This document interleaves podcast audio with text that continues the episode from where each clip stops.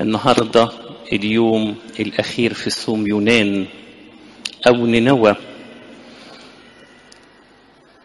إحنا النهاردة عاوزين ناخد كلمة عن أنا ويونان. يعني إيه؟ أبونا يونان ما كانش مجرد نبي عاش في فترة وتنيح بسلام. أبونا يونان بيمثل كل شخص فينا. بيمثل كل شخص فينا سواء بشكل كلي أو بشكل جزئي. يعني ممكن الواحد يكتشف إن هو بيعمل زي أبونا يونان في مواقف كتير أو في كل المواقف أو يكتشف إنه بيعمل زي أبونا يونان في بعض المواقف. تعالوا ناخد بعض المواقف اللي الإنسان ممكن يتصرف فيها زي أبونا يونان. أول موقف اسمه الهروب من الوصية. ده أول حاجة. أبونا يونان استمع للوصية ورفض التنفيذ. مش كده وبس. وهرب ونام نوم ثقيل. يعني إيه؟ يعني ضميره كان مرتاح جدا للي عمله. ما كانش فيه أي حاجة بتأنبه. ابتعد عن الوصية. ما قالش مع داود النبي في طريق وصاياك أجري. علمني يا رب طريق فرائضك فأحفظها إلى النهاية. ولا قال معاه إلى الدهر لا أنسى وصاياك لأنك بها أحييتني. بل ونسي كلام أبونا داود النبي في المزمور لما قال أين أذهب من روحك ومن وجهك أين أهرب؟ إن صعدت إلى السماوات فأنت هناك وإن فرشت في الهاوية فها أنت وإن أخذت جناحي الصبح وسكنت في أقاصي البحر فهناك أيضا تهديني يدك وتمسكني يمينك. هروح من ربنا فين؟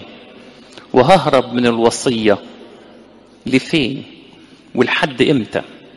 والإنسان لما بيهرب من الوصية بيهرب منها بطريق بطرق كتير. ممكن ياخد طريق التأجيل مش دلوقتي. لما أكبر هتوب. لما أتزنق هبقى أصرخ لربنا. لما يجي لي مرض شديد هبقى أشوف الموضوع ده. تأجيل تأجيل رغم أنه مش ضامن عمره ولا ظروفه. وممكن ينفذ الوصية بس ما ينفذهاش بالكامل. ينفذ جزء وما ينفذش جزء. أنا بحب بس مش هحب كل الناس.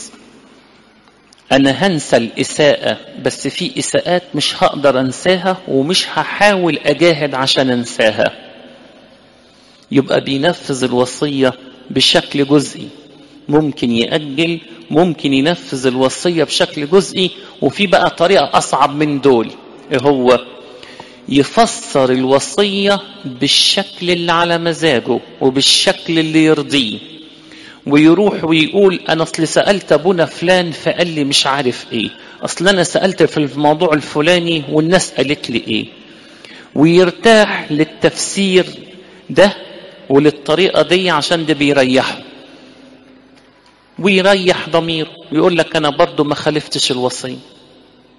لا خالفت الوصية. ما تنساش. أنت كده مخالف. أنت بتضحك على نفسك. انت بتدي تخدير لنفسك. الوصية واضحة. والوصية هي علامة المحبة والخضوع. فإن هذه هي محبة الله أن نحفظ وصاياه. نحفظها يعني نحفظها في قلبنا ونعيش بيها وننفذها. ويكمل الرسول يوحنا ويقول ووصاياه ليست ثقيلة لأن كل من ولد من الله يغلب العالم. والسيد المسيح قال كده إن كنتم تحبونني فاحفظوا وصاياي. وقال إن أحبني أحد يحفظ كلامي ويحب أبي وإليه نأتي وعنده نصنع منزلا. إذا تنفيذ الوصية وإن إحنا نعيش بالوصية دي علامة الحب لله. وعلامة الإيمان بالله. وده الدليل الأكيد لأن الإنسان عايش مع ربنا. لكن الهروب من الوصية معناها معناها إنه لسه حياتي سطحية مع ربنا. يبقى دي أول نقطة أنا والهروب من الوصية. النقطة الثانية في حياة يونان هنسميها أنا واليأس. لما عرف يونان إن البحر هاج وطبعا على طول قال البحر ده هاج بسببي لأنه كمان ما كانش فيه أي ظواهر تدل إنه في عاصفة هتيجي. العاصفة دي جت فجأة والبحاره استغربوا وعاصفة شديده قوي ما شافوش زيها قبل كده. يونان ما صلاش ما طلبش مراحم الله. قال على طول إيه؟ خذوني واطرحوني في البحر فيسكن البحر عنكم لأنني عالم إنه بسبب هذا النوء العظيم عليكم. لم يصلي ما طلبش مراحم الله حتى كان ممكن يصلي قبل ما يطرحوه في البحر ويسجد ويصرخ لله على الأقل يقول له حتى يا رب لو مت ما تاخدنيش بخطيتي اقبل توبتي. ما عملش كده. في لحظة التجربة يأس. طب وأنا في لحظة التجربة برضو بيأس يا ترى بدي على نفسي بقول يا رب خدني؟ كام أم كل يوم بتقول خدني يا رب وارحمني؟ وكان أب بيقول الجملة دي في بعض الأحيان لما بيتزنق خدني يا رب وخلصني من الدنيا دي. كتير كتير في المواقف بدل ما نطلب الله نقول له خدني انهي حياتي؟ على فكرة دي علامة اليأس علامة عدم الثقة. الإنسان اللي ليه علاقة حلوة بيخلي ربنا بينه وبين التجربة فما يصابش باليأس. لكن ما دام وصل لدرجة اليأس يبقى هو ربنا قليل في حياته. حسقيا الملك وده كان ملك يهوذا. جاله جيش جبار من جيوش جيوش أشور. جاله سنحريب ملك أشور. وبعت رسائل ليه على يد الرسل بتوعه. بعت له رسل معاهم رسائل. والرسائل كلها تهديد. تعالوا اخضعوا. هناخدكم وناخد فلوسكم وناخد كل حاجة ليكم وهننقلكم ونخليكم تعيشوا في أماكن تاني. سيبوا أورشليم وسيبوا الهيكل سيبوا كل الأماكن دي. إحنا هنعيشكم في مكان تاني. وانت هتقف قدام جيش جرار عدده أكتر من 200 ألف. محدش قدر يقف في هذا الجيش وجه هذا الجيش ولا مصر حتى. أيامها كانت مصر تعتبر أقوى دولة في العالم. حسقية عمل إيه؟ يقول الكتاب فأخذ حسقية الرسائل من أيدي الرسل وقرأها. وبعدين ثم صعد إلى بيت الرب ونشرها حسقية أمام الرب. وصلى قال إيه؟ أيها الرب إله إسرائيل الجالس فوق الكاروبيم. أنت هو الإله وحدك لكل ممالك الأرض. أنت صنعت السماء والأرض. أمل يا رب أذنك واسمع. افتح يا رب عينيك وانظر. واسمع كلام سنحريب الذي أرسله ليعير الله الحي ويكمل ويقول والآن أيها الرب إلهنا خلصنا من يده فتعلم ممالك الأرض كلها إنك أنت الرب الإله وحدك. وأرسل الله ملاكه وأهلك 185 ألف من جيش سنحرب الملك ومضى هذا الملك مهزوما إلى مدينته. وعندما دخل إلى هيكل الهه في اتنين من ولاده دخلوا وراه وقتلوه لأنه كان هيدي المملكة لأخوهم الثالث فدخلوا من الحقد قتلوه هو في هيكل الإله بتاعه. تذكر دائما في وقت الضيق أن هناك بابا مفتوح في السماء. لن يغرق أبدا في وجهك. في باب دايما مفتوح في السماء. مش هيغلق أبدا في وجهك إلا عند نياحتك. لا تقل في وقت التجربة كما قال يونان فالآن يا رب خذ نفسي مني لأن موتي خير من حياتي. أو زي ما قال إيليا النبي وقال قد كفى الآن يا رب خذ نفسي لأني لست خيرا من آبائي. قول ساعدني قويني. أعن ضعف إيماني. قل مع داود النبي في ضيقي دعوت الرب وإلى إلهي صرخت فسمع من هيكله صوتي وصراخي دخل أذنيه. في ضيقي دعوت الرب وإلى إلهي صرخت فسمع من هيكله صوتي وصراخي دخل أذنيه. انظر إلى الله انظر إلى السماء ما تنظرش للتجربة. ساعتها مش هيصيبك اليأس. وتذكر دائما إن لكل ضيقة نهاية ولكل تجربة مخرج. وتذكر إن كل تجربة بتحتملها بالشكر هيكون ليها في ثقة المجد أبدي. يعني إيه؟ يعني هتعلي مكانك في السماء. هتعلي درجتك في السماء. إذا أنت احتملتها بالشكر يبقى أول نقطة خدناها أنا والهروب من الوصية وتاني نقطة خدناها أنا واليأس ثالث نقطة أنا والصلاة. في سفر يونان كانت الصلاة من القلب هي الحل وعبر السفر عن الصلاة من القلب بكلمة صرخوا. مين اللي صرخوا في سفر يونان؟ أول ناس صرخت في سفر يونان البحارة ويقول كده فصرخوا إلى الرب وقالوا آه يا رب لا نهلك من أجل نفس هذا الرجل ولا تجعل علينا دما بريئا لأنك يا رب فعلت كما شئت لأنك يا رب فعلت كما شئت. وعندما صرخوا إلى الله ورموا يونان ورأوا البحر هدي قدموا ذبائح لربنا وآمنوا به. وكان صراخهم سببا في الإيمان بالله وسبب في أن الله مش هيعاقبهم على أنهم رموا نفس بريئة في البحر لأنه في النهاية دي كانت إرادة الله.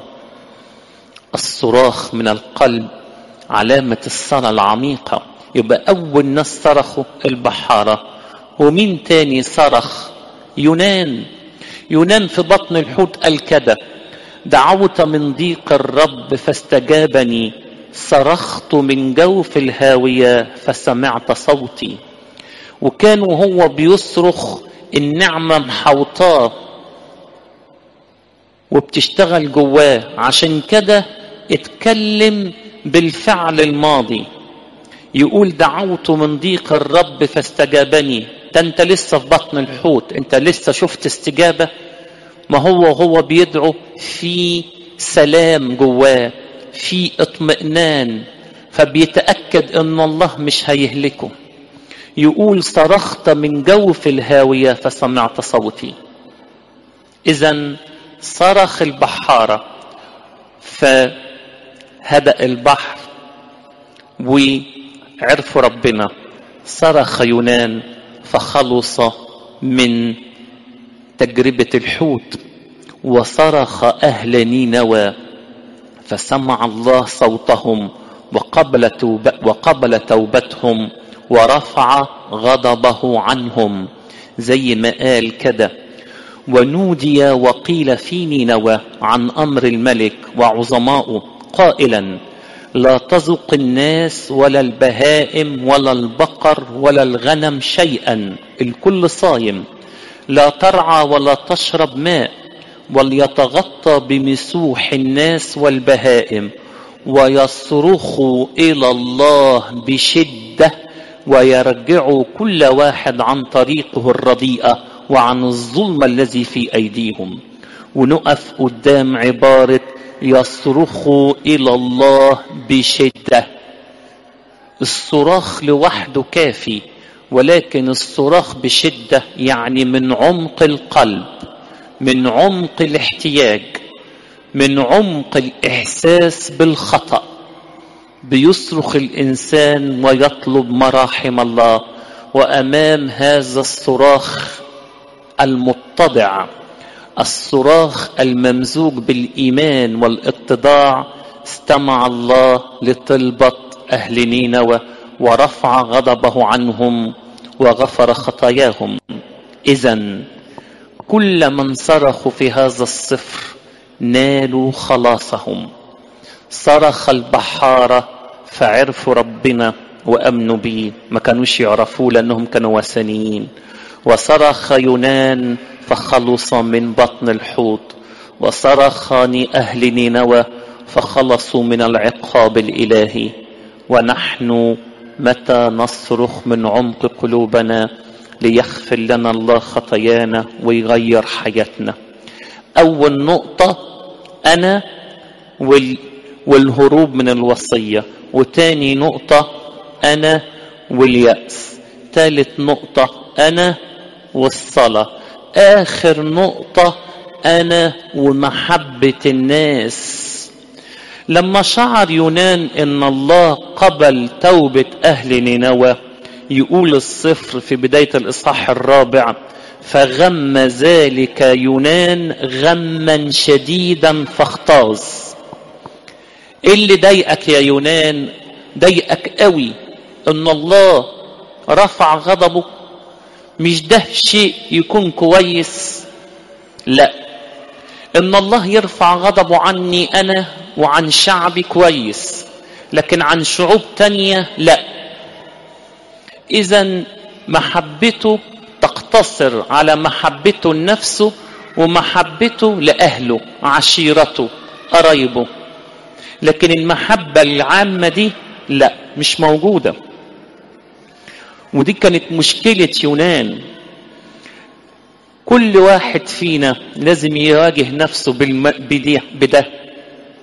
لازم تحب الآخر عشان تعرف تحب ربنا. ويقول القديس يوحنا في رسالته الأولى أيها الأحباء لنحب بعضنا بعضا لأن المحبة هي من الله. وكل من يحب فقد ولد من الله. ومن لا يحب لم يعرف الله لأن الله محبة ويكمل ويقول من قال إنه في النور وهو يبغض أخاه فهو إلى الآن في الظلمة. ومن أعظم الوصايا اللي قدمها السيد المسيح في العظة على الجبل هي محبة الأعداء والصلاة من أجل المسيئين. وأن, وأن نبارك لاعنين. أعظم من الوصايا. لدرجة أنه قداسة البابا شنودة كان بيعلق على الوصية دي وبيقول اللي هي وصية أحبوا أعداءكم باركوا لعنيكم احسنوا إلى مبغضيكم وصلوا لأجل الذين يسيئون إليكم ويطردونكم. البابا شنودة بيعلق على الآية دي بيقول لو كانت المسيحية فيها فقط هذه الوصية لكانت كافية لتكون أعظم شيء وأعظم ديانة يقدمها الله للعالم وأعظم سلوك ممكن أن البشرية تتعامل فيه مع بعضنا. وكانت علامة الانتساب للمسيح هي المحبة قال كده بهذا يعرف الجميع إنكم تلاميذي إن كان لكم حب بعضكم لبعض. ويكمل الرسول بطرس في رسالته يقول ولكن قبل كل شيء لتكن محبتكم بعضكم لبعض شديدة لأن المحبة تستر كثره من الخطايا. وعلشان يونان ما كانش عنده محبة كفاية الله دخله في تجربة بسيطة بتاعة اليقطينة والدودة. شجرة كبيرة تظلل عليه. وبعدين يبعت دودة علشان الشجرة دي تتاكل أوراقها ويزعل يونان ويقول له ربنا زعلت عشان شجرة. انت ما عملتهاش. بنت ليلى كانت وبنت ليلى انتهت. ألا أحزن أنا على نينوى المدينة العظيمة. مش عاوزني أنا أكون حزين على نينوى هذه المدينة العظيمة؟ مش معقول. قال له كده ما أشد يعني ربنا كلم يونان وقال له ما أشد حزنك لأجل اليقطينة يا أفلا أشفق أنا على نينوى المدينة العظيمة التي فيها أكثر من اثنتي عشر ربوة من ناس. اثنتي عشر ربوة يعني مية وعشرين ألف الربوة عشر تلف إذا علينا نحن نحب الآخرين. المحبة هي للناس هي طريق المحبة إلى الله. ما ننساش دي. ونجاهد في المحبة. في ناس أساءوا إلينا إساءات صعبة. وكل ما نفتكر الإساءة ما نقدرش نغفر لهم. طب وأعمل إيه؟ أصلي. يا رب ساعدني. يا رب ما ممكن يكونوا عملوا كده في لحظات ضعف. يا رب ما أنا برضه بسيء وبعمل أخطاء. ولو سامحتهم أنت هتسامحني. يبقى خدنا كم نقطة؟ أربع نقط. النقطة الأولى أنا والهروب من الوصية. والنقطة الثانية أنا واليأس. والنقطة الثانية أنا والصلاة. والنقطة الرابعة أنا ومحبة الناس. أخيرا ما ننساش. مهما يونان كان شخص عادي ليه ضعفاته ليه سقطاته ولكن ولكنه ظل نبي وكارز وكان مقبولا أمام الله لأنه في اللحظة المناسبة كان بيرجع لنفسه ويقدم توبة. كل واحد فينا يونان. كل واحد فينا يونان سواء بشكل جزئي أو بشكل كلي. وكل واحد لازم يتذكر إنه مهما كانت ضعفاته كتير باب التوبة مفتوح. مهما كانت أخطاؤه اللي اتعملت ربنا هيسمع. بس أصرخ من القلب وإلهنا المجد دائما أبدين أمين وكل سنة طيبين. Ishashfen oik afis mo ero efto